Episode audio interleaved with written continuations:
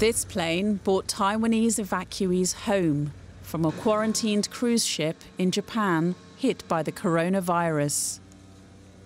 While their plane and all luggage gets a thorough disinfection, the evacuees will be isolated for another two weeks. These precautions are the new normal in the fight to contain the coronavirus. In Italy, top officials meet after the virus claimed its first victim in the country. An elderly man in northern Italy died after being hospitalized.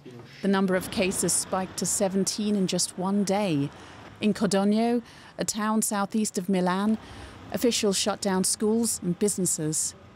They've issued an official order to close down all the shops, and we're following the order, so we're closing.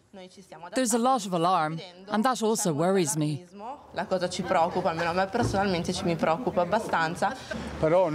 We are old and very concerned. I am 76 years old. I live on my own.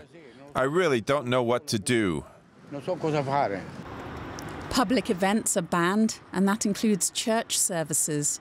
The first patient to contract the virus here had met a friend who had recently travelled to China. But the World Health Organization is worried about another trend they have spotted in the latest infections. Although the total number of cases outside China remains relatively small, we're concerned about the number of cases with no clear epidemiological link, such as travel history to China or contact with a confirmed case. In Ukraine, local residents blocked buses with passengers evacuated from China. These scenes prompted President Zelensky to give his fellow citizens a dressing down on television. These are our Ukrainians. They're not sick with plague. They don't have horns and hooves. They are ordinary, normal people. He promised that the organisers of the blockade would be prosecuted. Authorities are working to contain the fear of the virus as well as its spread. For more, I'm joined by virologist Martin Sturmer in Frankfurt. Professor Sturmer, thanks for joining me. The Director General of the WHO, as we just heard in that report, has said they're concerned about some new cases that may not have a link to China. A second person has just died now in Italy. How worried should we be? Uh, we should be worried about these cases because it makes they make it more difficult to, control the spread of the virus. Um, the reason is they do not fit into our case definition, and therefore um, they might not be tested or maybe tested uh, delayed, so they can spread the virus in an uncontrolled way. Uh, the WHO has also warned that the window of opportunity to contain this epidemic is closing. What should governments around the world be doing?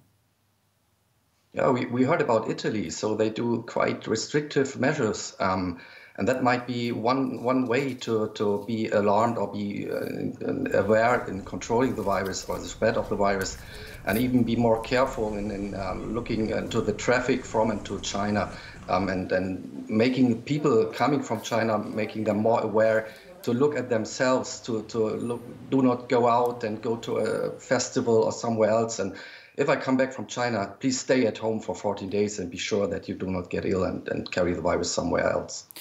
And what about in China? I mean, are there signs that the outbreak there has peaked? Uh, just looking at the numbers they report, it, it might be. However, they've changed their um, case definition three times in eight days. So it's very difficult to rely if this is a true uh, numbers of, of people carrying the virus. So I'm not sure whether this is a peak. Is there a vaccination for this virus within reach? They are working on it, uh, but I would expect uh, it at least in June to July, and, and even then it has to be tested in a small number of patients before you can use it widely. So it's difficult. I, I would not expect it in the next next uh, weeks or month. Right. Um, and how likely then is it that this epidemic is uh, going to be labelled a pandemic? Mm, it depends on, on how the situation in Italy might might um, change. Uh, actually, we heard about 17 cases. If they do not are not able to control the spread of the virus, then we, we have the definition for a pandemic. Martin Sturmer speaking to us from Frankfurt. Thanks very much for the update. You're welcome.